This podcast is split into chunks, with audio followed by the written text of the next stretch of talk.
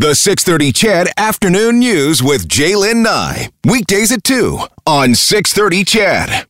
All right, let's head to the daily update from the Alberta Legislature. We'll start this afternoon with Premier Jason Kenney. I am uh, here this afternoon by Minister of Health Tyler Shandro, uh, Dr. Deena Hinshaw, Chief Medical Officer for Health, Jitendra Prasad, Chief Program Officer for uh, Contracting and Procurement at, at, AHS, and Dr. Mark Joffe, Vice President and Medical Director with AHS. I think we also have Shane Schreiber, the uh, Director of the um, Provincial Operations Center and the Alberta Emergency Management Agency.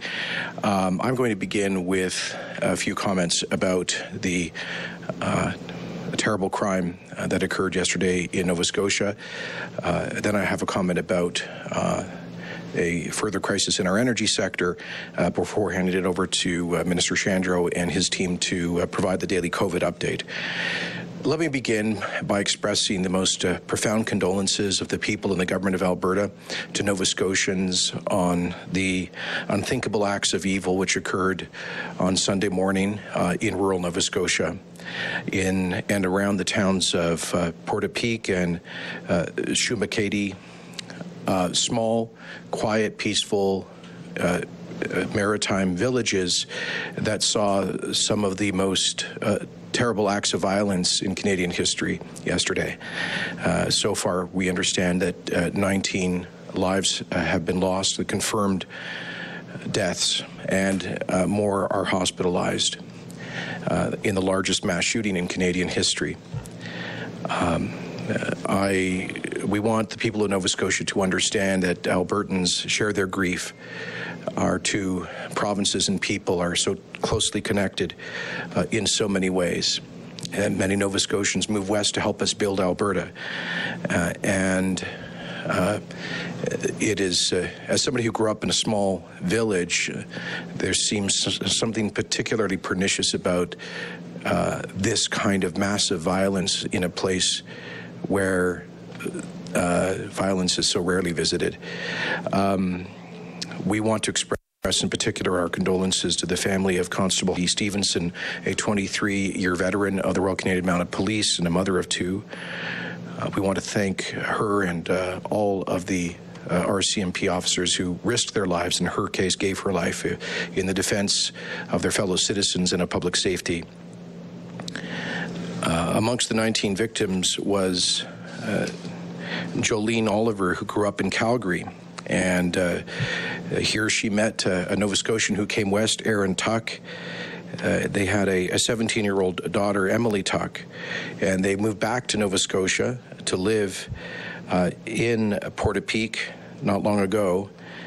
Um, and uh, Jolene's sister, uh, Tammy Oliver McCurdy, lives in Red Deer, and she reports that uh, Emily, her niece, was a musician who played the violin.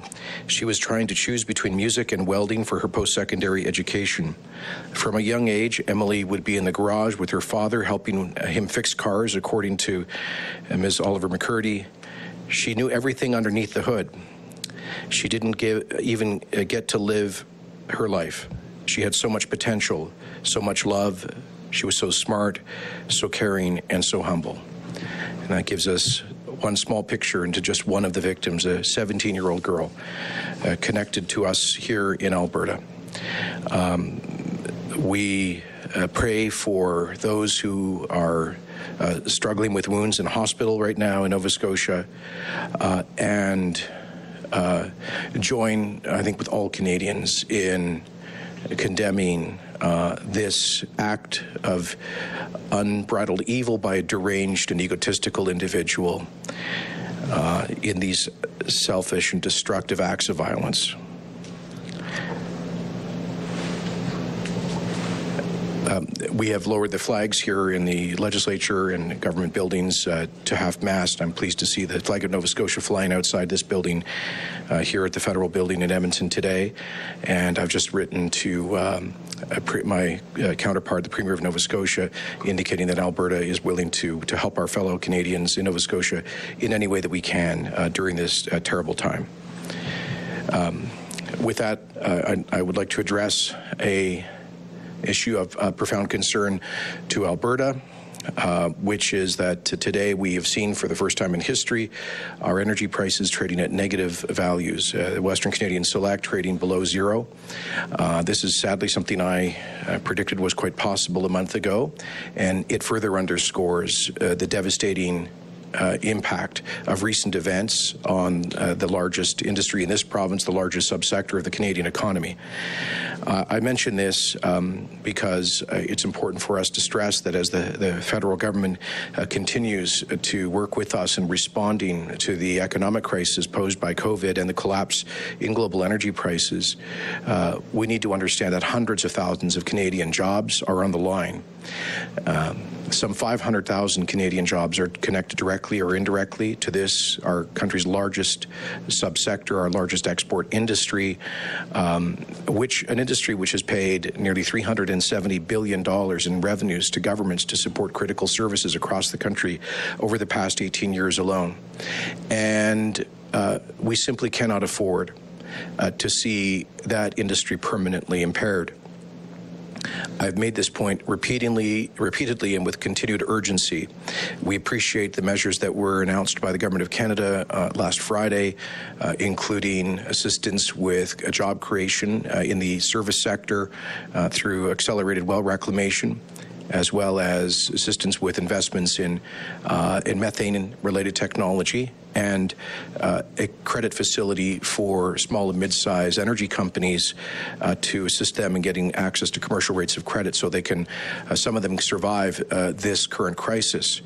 Uh, but much more action is needed. And I join with premiers from coast to coast and many other uh, key leaders of the Canadian economy, including the, the heads of our, the largest banks and, and our financial institutions who understand that this is not an Alberta issue. This is not an industry specific specific issue that this uh, strikes right at the heart of the entire Canadian economy. Uh, if we see uh, the current negative price situation continue for any period of time, uh, the implications obviously for this industry are, are very serious, could not be more serious. And then the implications for the Canadian um, banking sector, the financial services industry, the manufacturing industry, for pension funds, for people's retirements, right across the country. Government revenues that pay for health care and critical public services could all be jeopardized. Uh, and so, uh, once again, I, I, publicly renew our, our uh, urgent request uh, for federal action in this regard. And with that, I will um, invite Minister Shandro to begin uh, today's uh, daily COVID 19 update.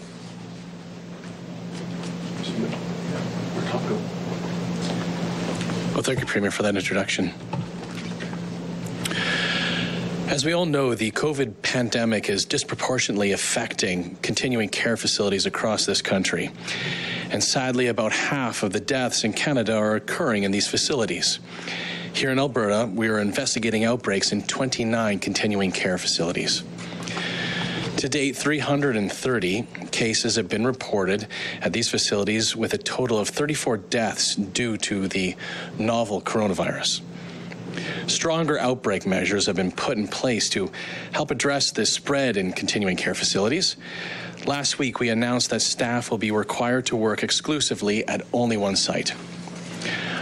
Other updated requirements, including mask usage for staff, were established to help ensure seniors and other vulnerable individuals living in these settings, as well as those working, are kept as physically safe as possible. These restrictions are necessary to save lives. But we know this also places financial and emotional burdens on staff, on residents, and on operators. Healthcare aides are integral to the well being of residents and play a critical role in our health system. We cannot overlook their contribution, and we must not lose sight of, of how the, uh, the pressures that they face can directly impact the functioning of an entire facility. That's why we are announcing several new measures to address pressures on our continuing care facilities. Over the coming days, we will roll out a plan which includes the following three. First, increased funding to hire additional staff so that contracted facilities can address the higher workloads required to prevent infections and respond to outbreaks. Second, a wage supplement of $2 per hour during the pandemic to compensate healthcare aides who provide the majority of care in these facilities. And then third, fast tracking healthcare aid students through their programs using paid practicums to get more trained staff into our continuing care facilities where they are most needed. And this will mean up to 1,000 student placements. In addition, $24.5 million is being advanced to operators to help address immediate cost pressures. We're confident that these measures will make a difference to ensure that our continuing care facilities in Alberta are as safe as possible. And last, I would like to address concerns that were raised this weekend in a number of news stories about the procedural masks that have been distributed throughout the province. Some have claimed that we have sent domestically sourced procedural masks to other provinces and have distributed masks sourced from China to our frontline workers. Now, I want to be clear this is untrue. All procedural masks which have been sent to other provinces were sourced from manufacturers in China. Those same masks are also being used here in Alberta. To be clear, as JP from AHS will soon elaborate, the masks sourced from China are safe for use in Alberta and all other provinces. All of our PPE meets the required safety standards, and all products are tested prior to being ordered and then are inspected again before they are supplied by AHS to our sites. Now, thank you for your time. I would now like to turn the podium over to our lead on procurement, uh, Jitendra Prasad. JP?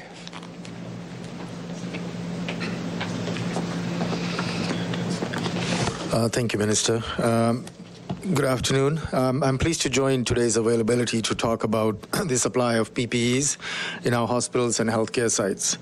So, um, first, a sort of uh, look at uh, our PPE levels, and um, would like to say that uh, at this point in time, and we continue to have an adequate supply of PPE within Alberta. And we're very comfortable with the stock levels we have and the orders that we are placing on an ongoing basis to be able to receive these PPE into our system. And pleased to say that we have anywhere from 30 to 60 days of PPE on hand at any given time as we look at all of our inbound supplies.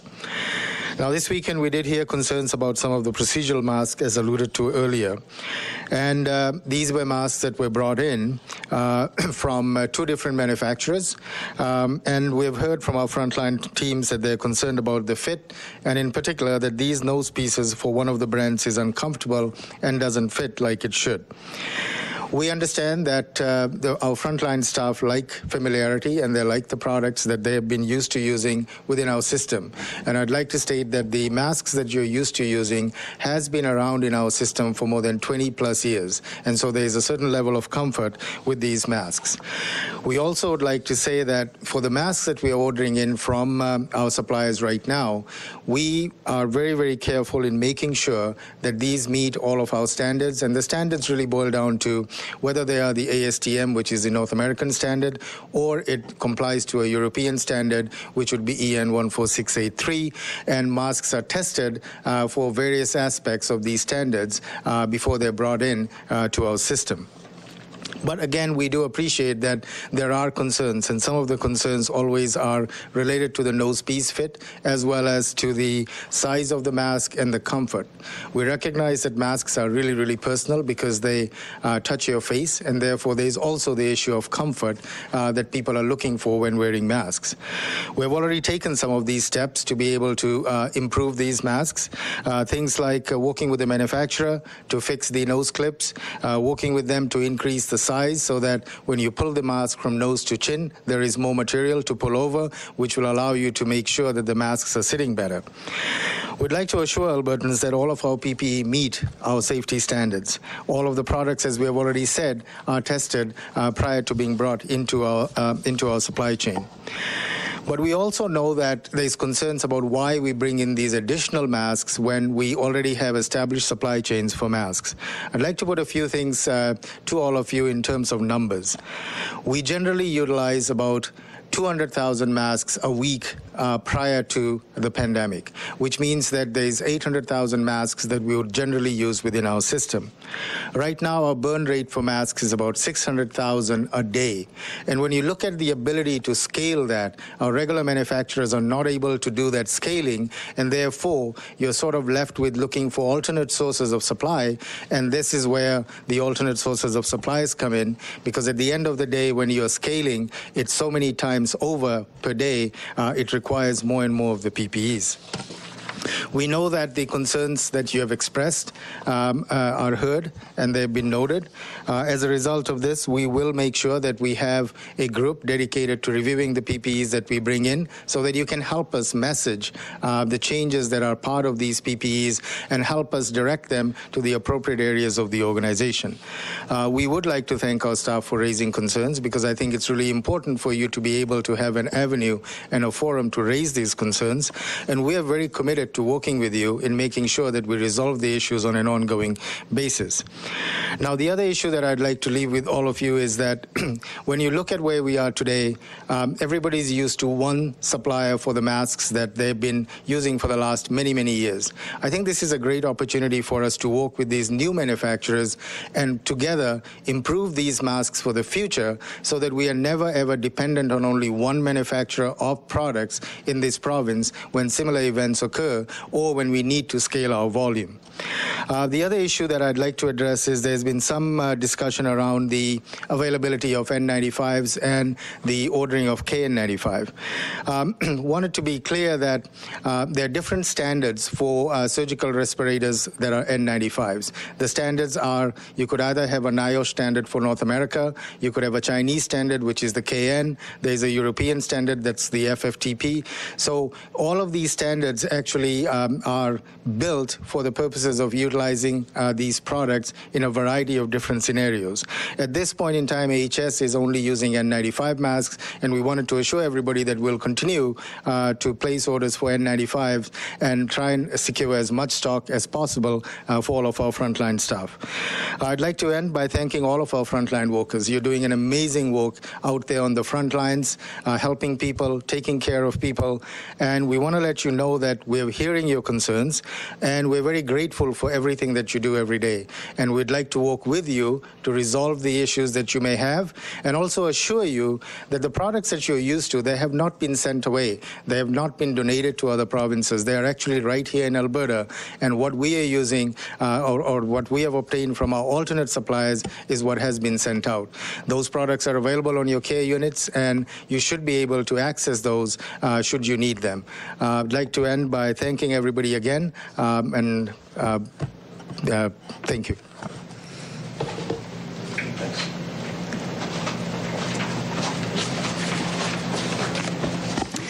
Thank you, JP. Thank you, Minister. And good afternoon. Let me first add my condolences to the premiers for those who are grieving the loss of loved ones in Nova Scotia. In a time when certainty and routines were already disrupted by the pandemic, this is a hard blow to add. These losses weigh heavily on all of us.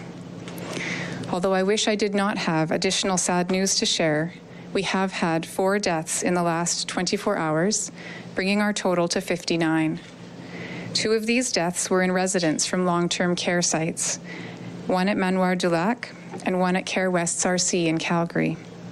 Another was a death of a worker at the Cargill River, sorry, the Cargill plant in High River, and the fourth was in the Edmonton zone.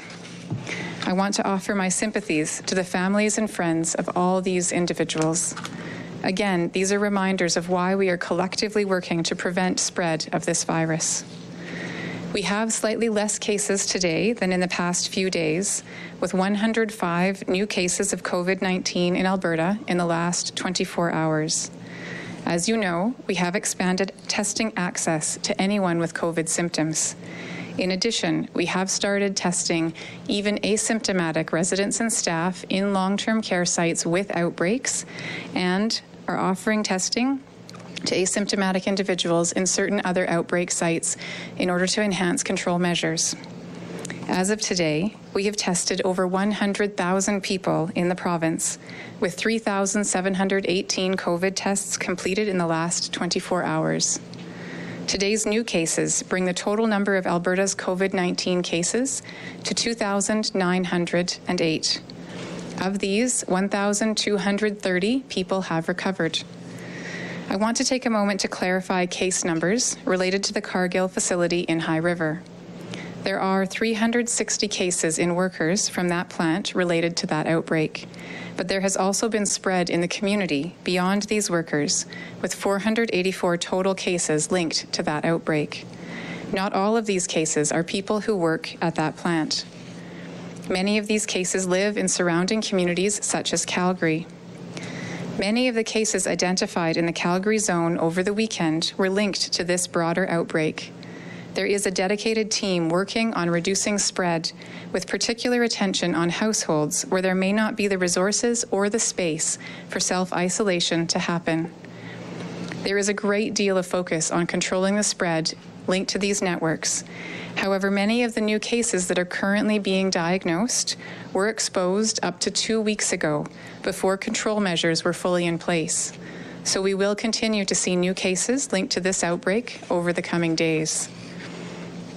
Outbreak control measures are also in place at JBS Foods, where 67 cases have been confirmed related to this workplace.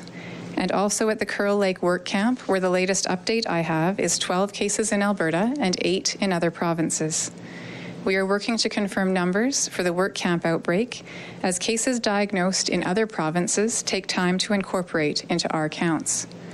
Finally, one additional case has been identified at the Foothills Hospital, bringing the total to nine cases. This does not change the assessment of risk, and this additional case is not unexpected. As I mentioned on Friday, this week we will begin posting the location and facility name of outbreaks in the province. The first posting will be tomorrow afternoon, along with the daily case numbers update that I give each day.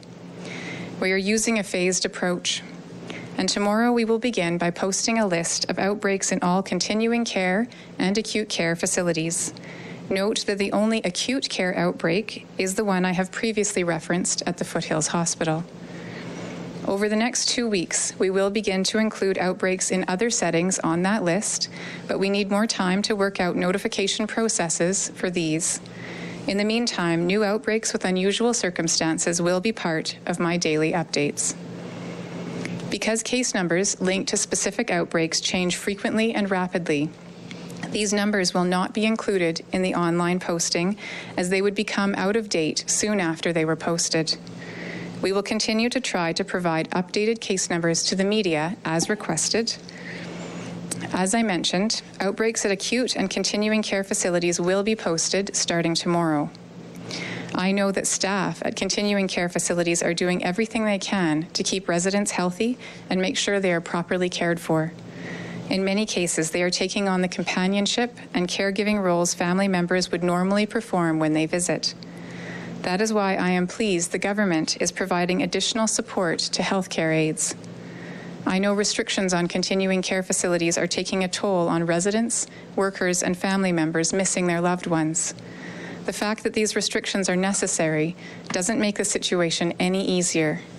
This support will help increase staffing at many facilities and allow staff to, to spend more time caring for residents and providing companionship that many may be missing. This will support the mental health of residents and workers, as well as their physical health.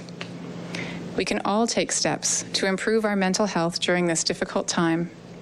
The weather is improving, and I encourage you to get outside if you can, maintaining physical distance, to get some exercise and enjoy spring in Alberta, which we know can be fleeting.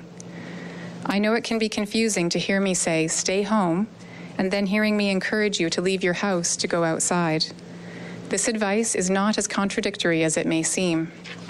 Getting exercise and spending out time outside is important, and you can do it while continuing to take all necessary precautions and following public health orders while you are out of the house. Thank you for continuing to do your part to flatten the curve. By working together, we can prevent the spread of infection, protect our most vulnerable family members, friends, and neighbors, and begin the gradual return to our normal lives sooner. Thank you, and I'm happy to take any questions. Before we get started, I'll just remind the media on the line that we have the following officials available for questions Premier Jason Kenney, Minister of Health Tyler Shandro, Dr. Deena Hinshaw, Jitendra Prasad, Dr. Mark Joffrey, and Shane Schreiber from the Alberta Emergency Management Agency. Uh, operator, can you put, further, put through the first caller, please? First question is Rick Bell with the Calgary Sun. Go ahead, Rick. Uh, good afternoon. Um, I just have a question for Premier Kenney. Uh, following, as you mentioned, reference today, last Friday's announcement uh, by the Prime Minister on uh, energy, and you called it at that time a good first step. Uh, what do you say to the many Albertans who, while applauding any step, actually want a lot more steps than just this first step? What do you say to them? And they feel this way, I think, a lot of them because of their real fear not just about the virus, but also about the economy as well.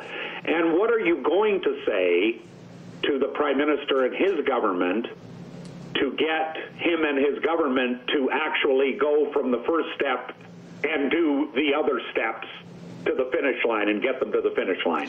So Albertans and the Prime Minister, what is what do you say to them? Well, I would say to those Albertans, they're absolutely right uh, to expect uh, real, significant federal action to ensure the future of half a million Canadian jobs. Uh, they could not be more right. Those Albertans helped to save Canada's economy. Uh, back in 2008, during the global financial crisis, when we almost lost the Canadian auto sector, the national government stepped in. Uh, and saved those manufacturing jobs in central Canada. And Alberta's energy sector helped to protect the entire Canadian economy. So we were much uh, less hit by that huge global downturn than other regions uh, because of the strength of the job creating uh, machine of Alberta's energy industry. So those Albertans are absolutely right to expect and to demand at least similar treatment uh, for the, by far the largest industry in Western Canada, the largest subsector in the Canadian economy. Uh, my message to the Prime Minister remains the same, which is Canada cannot afford to risk the future of half a million jobs, uh, of an industry that has generated $370 billion in revenue for Ottawa, provincial governments, municipal governments, revenues that are have been uh, critical to delivering health care and other core social services. If we want to maintain our standard of living as Canadians from coast to coast, if we want uh, jobs in the central Canadian manufacturing sector to to be protected, that because they're connected to the energy sector, if we want the banks in Bay Street to be protected, to have a to have a strong future, then we need to ensure the future of the Canadian energy sector during this time of an of, of a, a, an obvious crisis. Um, Rick, I, we have been in daily and sometimes hourly communication uh, with uh, senior ministers of the federal government, with senior public servants, uh, trying to work out a, a, package that could ensure a future for, for Canadian energy. Uh, and I just want once again want to reiterate my gratitude to all of the premiers for backing us up on that. Uh, and I, I am uh, hopeful that there will be a, a much larger series of measures introduced in the days to come.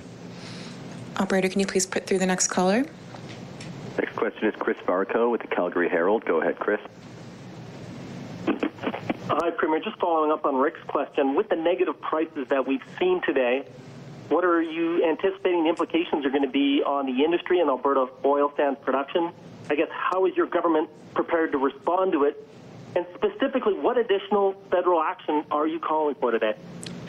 Well, first of all, we've responded uh, in uh, many ways, Chris. Of course, the most recent and dramatic uh, gesture or action being the uh, $7.5 billion investment to ensure the beginning of the construction of the Keystone XL pipeline, precisely so that we can uh, have a future for the industry once we get through this crisis. Um, we have uh, collect we have already announced and delivered uh, 14 billion dollars in economic aid uh, for Albertans including those who work in the energy sector including through tax deferrals for non-residential property taxes fees uh, AER fees for example workers compensation board premiums uh, additional liquidity measures delivered through Alberta Treasury branches. So $14 billion of action on our part already. In addition to the $7.5 billion investment in KXL. Uh, and that's in addition to a surge of provincial funds into the Orphan Well Association to get uh, good uh, folks in the service industry back to work. What we're looking for, in addition to Friday's measures from the federal government, would be uh, a significant package of credit backstop, which we believe needs to be in the range of 15 to 30 billion dollars to ensure ac- reliable access uh, to credit at commercial rates, uh, so that those um, so that our energy sector can find a way through the next 12 to 18 months of extremely low prices. Operator, can you please put through the next caller? Yes, the next caller is Dean Bennett from the Canadian Press. Go ahead, Dean. Uh, thanks very much. Just a clarification and a question. The clarification is, by my count, it should be, excuse me, 38 uh, care home deaths, not 34, based on the weekend numbers. But if someone could help me with that. But my main question is for um, uh, Mr. Prasad. Um, if you could just help me out, I'm just a bit unclear as to, in terms of what you're saying about these masks, and I'll give you a sense of what I'm, I'm asking about. Uh, your comments are off the top. You said it's, it's, it's kind of a comfort issue. Then you said that they've met safety standards, but then you said that there is issues with the nose clips and the fabric. And then you said, um, you know, well, we're, we've heard your concerns, but I mean, some of those concerns are the rashes, they're the, the, the, ter- the terrible smell. What does that mean? Are you asking them to continue using these things? Are you addressing this issue? Do you ac- acknowledge that, that, that the rash and, and the smell is an issue? Sorry, it's a bit uh, convoluted, but there you go. So I'll answer the first question. Uh, there have been 38 deaths in continuing care facilities. Uh, so just to clarify that number for you.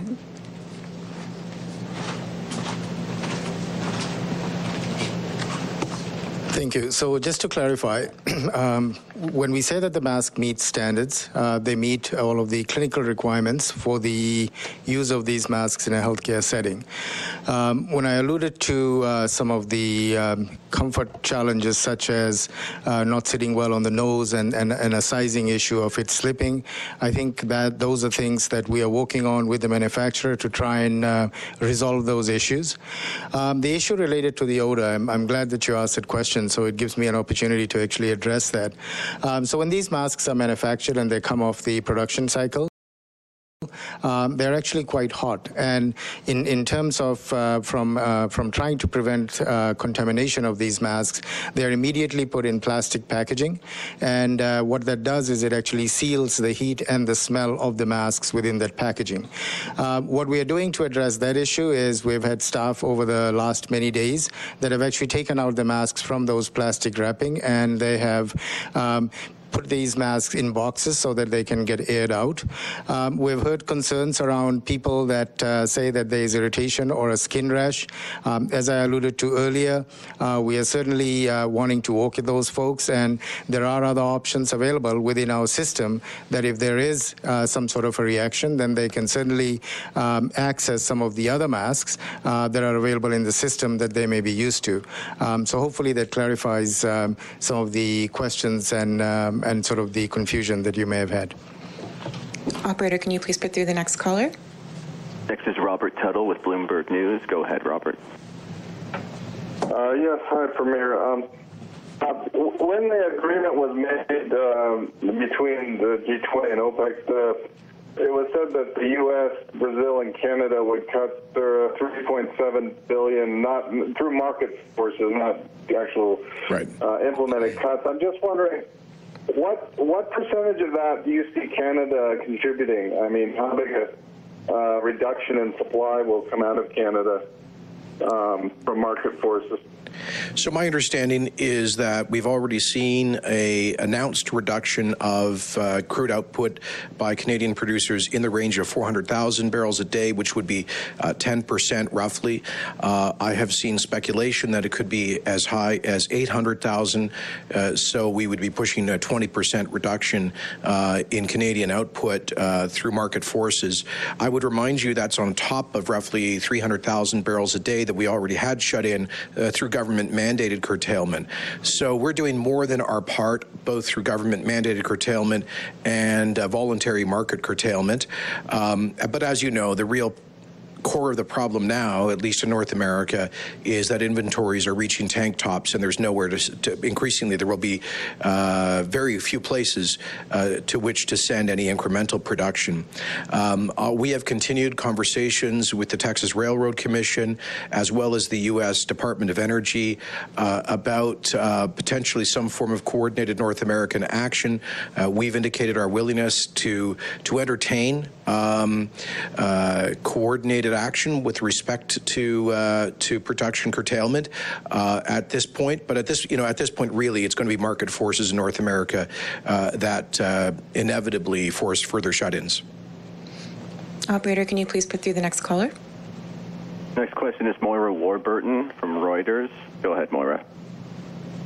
Hi, um, this is a question for um, Dr. Hinshaw. I'm just wondering if you are planning any broader factory or plant policies given the situation in Cargill. Um, I don't know if that means automatic shutdowns after X number of cases or anything like that.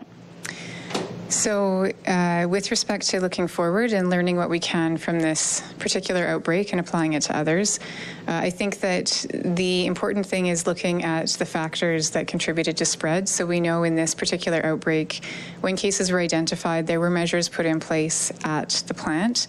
Uh, but some of the other measures that uh, we're now seeing are really critical.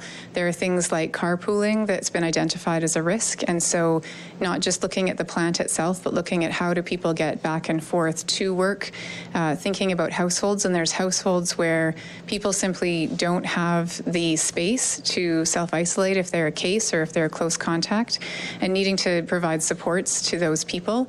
Uh, and so, definitely in the outbreak control teams that are being put in place to manage uh, outbreaks like this one. So the work that's going on in, in High River at Cargill and work that's going on in Brooks, uh, those are the kinds of things that are being looked at with respect to what are all those control measures that need to be put in place. Certainly, I would say that the worksite guidance that we've provided from the Ministry of Health to all non-health workplaces should be something that every employer, particularly employers that have uh, large numbers of workers, should be looking very closely at that. Uh, we would have expected that to happen, you know, several weeks ago, uh, and I know that you know many employers are putting those measures in place, uh, but I think really those measures need to be inspected um, and make sure that any company that has has a lot of workers still going into work, that they're looking at those measures and making sure that they have, for example, abilities to distance their workers. And if they can't have workers distant, then supplying them with masks if workers are needing to be close together, making sure that there's symptom checks uh, well before any outbreak is identified, preventing spread by making sure that workers who come to any work site are not experiencing any symptoms of COVID 19. So, uh, those are some of the specific examples, again, that that I would recommend, and we're certainly looking to spread any additional information that we learn in these outbreaks beyond what I've already said to any sites that could benefit from that information. Operator, can you please put through the next caller? Next is Kevin Nimick with CTV. Go ahead, Kevin. Hi, Dr. Hinshaw. We're seeing another day where the Calgary zone has seen a disproportionately high amount of cases. In this case, believe it's 80 for Calgary zone and 9 for Edmonton zone. Can you explain why Calgary has had so many more confirmed cases of COVID 19 than Edmonton? And is Edmonton doing something that Calgary isn't, or vice versa? So, over the past several days, uh, perhaps even the past week, many of the cases that have been identified in Calgary zone are linked to this outbreak. That uh, there's some workers at the Cargill plant, there's other household members that are interconnected, uh, there's some secondary spread. And so, as I mentioned, there are 484 cases linked to that interconnected network. Not all of those work at the Cargill plant. Uh, there's, again, a subsection of those that are workers, and then household spread in addition to that. And because High River um, and many of the workers at that plant live in Calgary. Uh, High River is also in the Calgary zone. Uh, other people kind of live in surrounding communities. So all of those 484 cases are in Calgary zone, and those have been diagnosed again over the past uh, week in particular. So there's been quite a few cases over the last several days that are all linked to that outbreak. So right now, the differential in case counts, um, there's a significant impact on those case counts by the numbers being identified in this particular outbreak. And as I mentioned, there is a dedicated outbreak team specifically looking at this particular issue and where we need to put in control measures to make sure that spread is eliminated. Uh, however, as I also mentioned, because it can take up to two weeks for someone who's exposed to show symptoms, it can um, take a while for those measures to take effect. So I do anticipate we will continue to see cases over the next several weeks uh, as we wait for those measures uh, to limit the spread going forward. Operator, can you please put through the next caller? Next is Ashley Joannou with the Edmonton Journal. Go ahead, Ashley. Hi, thank you. Um, I just want to confirm that I know you said that there are multiple manufacturers that make uh, the masks for us, but I want to confirm that the complaints themselves are coming from the masks manufactured by the Vanch company and whether we will, in fact, continue to accept and use masks from that company uh, once the supply that we have runs out. Thank you for the question. So I'm glad, again, you asked that question because it helps me clarify how many masks we actually have in our system. So original mask is a mask that's manufactured by Primed, which is also manufactured in China. And we've been using that for the last 20 plus years, uh, and so lots of experience and familiarity with it. In addition to that, there are two other masks that are currently in the system.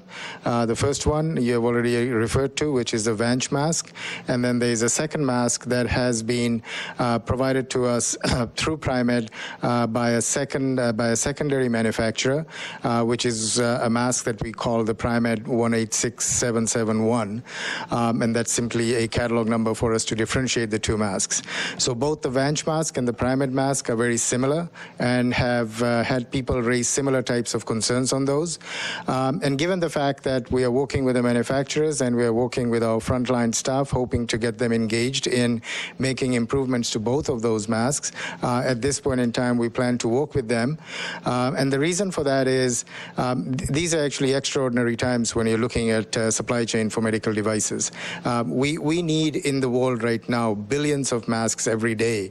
And we have to be able to be out there, source these masks, and then work with those manufacturers to actually improve them, improve uh, and, and make sure that they are safe for use within within our environment. So at this point, uh, we are continuing to use, uh, work with both those manufacturers as well as uh, on our original product, which we keep trying to source more of, and hopefully over time we'll, uh, in partnership with all of our frontline workers and other stakeholders, uh, be able to improve these masks so that we actually end up with three masks in our system. Uh, and the final point is that the uh, the mask that uh, I spoke about, the secondary mask from Primed, uh, that is a mask that's also um, uh, being purchased by the federal government and distributed as part of its allocation through the National Emergency Stockpile. Um, so it's the same mask that's also being used in other provinces um, at, at this particular time. Operator, can you please put through the next caller? Next question is Warren Afflick with CJCY-FM. Go ahead, Warren. Uh, thank you, Dr. Hinshaw. I uh, just wanted to get a bit of more information on the Brooks cases. As of today, there are 115 cases in the community. Are you looking at community spread and what more might be done to uh, help eliminate that? Uh, and second to that, has there been any more cases identified at Sunrise Gardens Seniors Facility there? So, with respect to the cases in Brooks, yes, uh, we have seen some community spread there and recognize that Brooks has some similar challenges with households that have many people living in those households, where there can be difficulty for people to stay uh, away from others if they are sick. Uh, so that's something that the outbreak team that's responding to the JBS plant and the Brooks community is looking at, uh, trying to make sure that all those supports are in place. And with respect to Sunrise Gardens, um, the number that I have at the moment is two cases in that particular location. Uh, it does sometimes take a little while for our numbers to get updated. This is the the update that I had as of late this morning, um, and so certainly we are aware of issues in that community and are working very closely with Alberta Health Services colleagues to provide whatever support they need as they work with the municipality, uh, with industry in that area, and other partners to make sure that the supports that are needed are there to minimize the spread of the virus. Operator, can you please put through the next caller? Question is Rafi Buchakanian with CBC. Go ahead, Rafi. Thank you very much. I have a bit of a two part question, if I may, on the same subject. I was wondering, Dr. Hinshaw, if you could clarify these eight other cases linked to the oil work camp to Kearl Lake. Which other provinces have they been confirmed in? And the second part of the question would be for Premier Kenney, given that we now have it confirmed that we have seen cases linked to oil work camps in other provinces, how much um, pressure would you anticipate to further regulate how these work camps are running or even to temporarily shut them down as had been previously suggested? Rafi, I'll let you know that the Premier had to leave to an urgent meeting, so I will have Dr. Minister Shandro uh, answer the second part of your question. Okay, thanks. So, with respect to the first part of the question, uh, we have had cases reported to us in British Columbia, in Saskatchewan, uh, and then the company has reported that they're aware of cases in Nova Scotia and New Brunswick. Uh, we are working, as I mentioned, to verify, and that does take a little bit of time to make sure that we're reaching out to partners uh, and making sure that we're all operating from the same lists and, and the same understanding. Uh, so that's as I as I know today, those are the provinces that I'm aware of. But again, hope to have a more complete picture uh, within the coming days.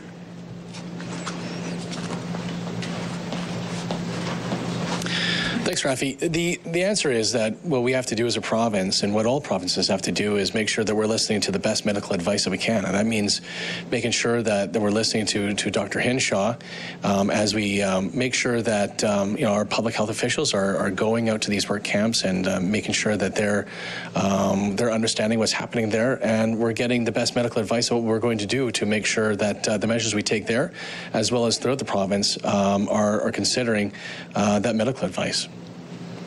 Operator, can you please put through the next caller? Next is Julia Wong with Global News. Go ahead. Hi, I think this might either be for Dr. Hinshaw or Dr. Joffe. Um, with hospitalizations and ICU numbers lower than what was projected, what will you look at before bringing back elective surgeries and when could they come back online? So I'll maybe uh, take the first part and then ask Dr. Joffe to complement that. Uh, so, one of the things I would note is that it is encouraging to see that hospitalization and ICU numbers are lower than our projections, which again means that Albertans should uh, feel proud of the collective work that we've done to prevent spread. I would note that our hospitalization numbers and ICU numbers are what we call a lagging indicator, which means that they are an indication of the spread that was happening about three weeks before someone ends up in hospital uh, or ICU. And so we need to be a bit cautious, especially because we do have several outbreaks that are happening right now where we see some significant case numbers. And so it's possible we could see uh, in areas where we're having those outbreaks, we could see some increased demand for for hospitalization, depending uh, on the uh, the nature of the individuals who are getting infected with, with the virus right now. So I'll uh, I'll let Dr. Joffe comment on that question about restarting surgeries, but just want to make sure that people understand that uh, we're those hospitalization numbers um, lag a bit behind our case numbers, so it's possible they could go up in the in the coming weeks.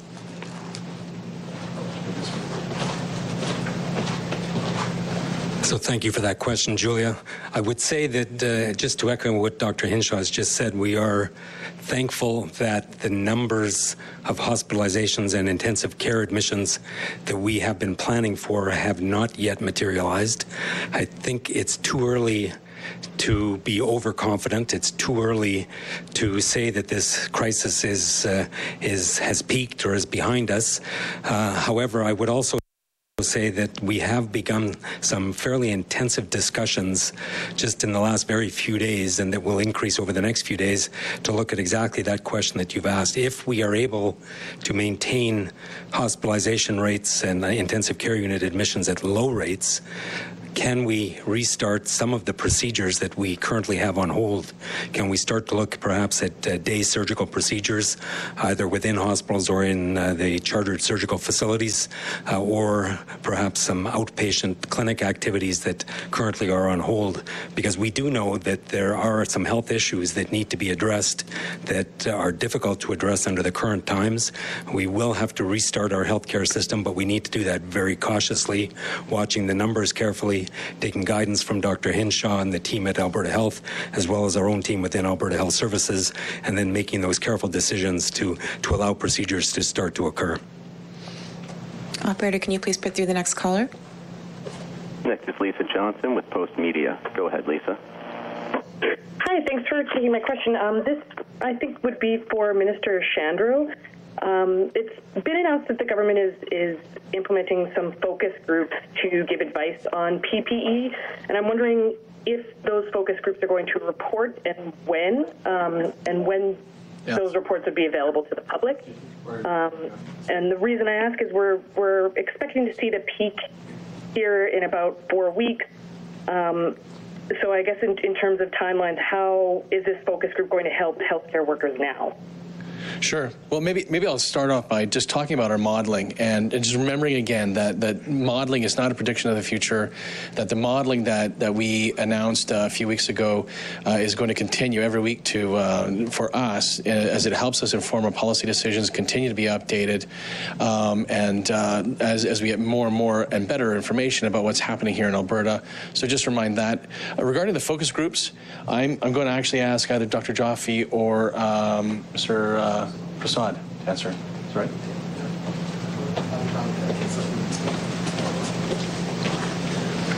So thank you for that. We do have a personal protective equipment task force that we struck uh, about three weeks ago to help us look at all issues related to personal protective equipment. Uh, we have a clinical group that is part of that. Uh, this has representatives of uh, frontline clinical workers uh, as well as union representatives, and we are going to be bringing that group together very quickly to help us assess the uh, new types of personal protective equipment that we're bringing into the province that might be a little bit different than than equipment that we've used in the past. Operator, can you please put through the next caller? Next is Carrie Tait with the Globe and Mail. Go ahead, Carrie. Hi, thanks for taking my question. Um, it's government. I'm wondering if someone's able to talk about how much of effect on the agriculture industry the Cargill closure will have, and on the food supply, and what you plan to, how you plan to respond to that.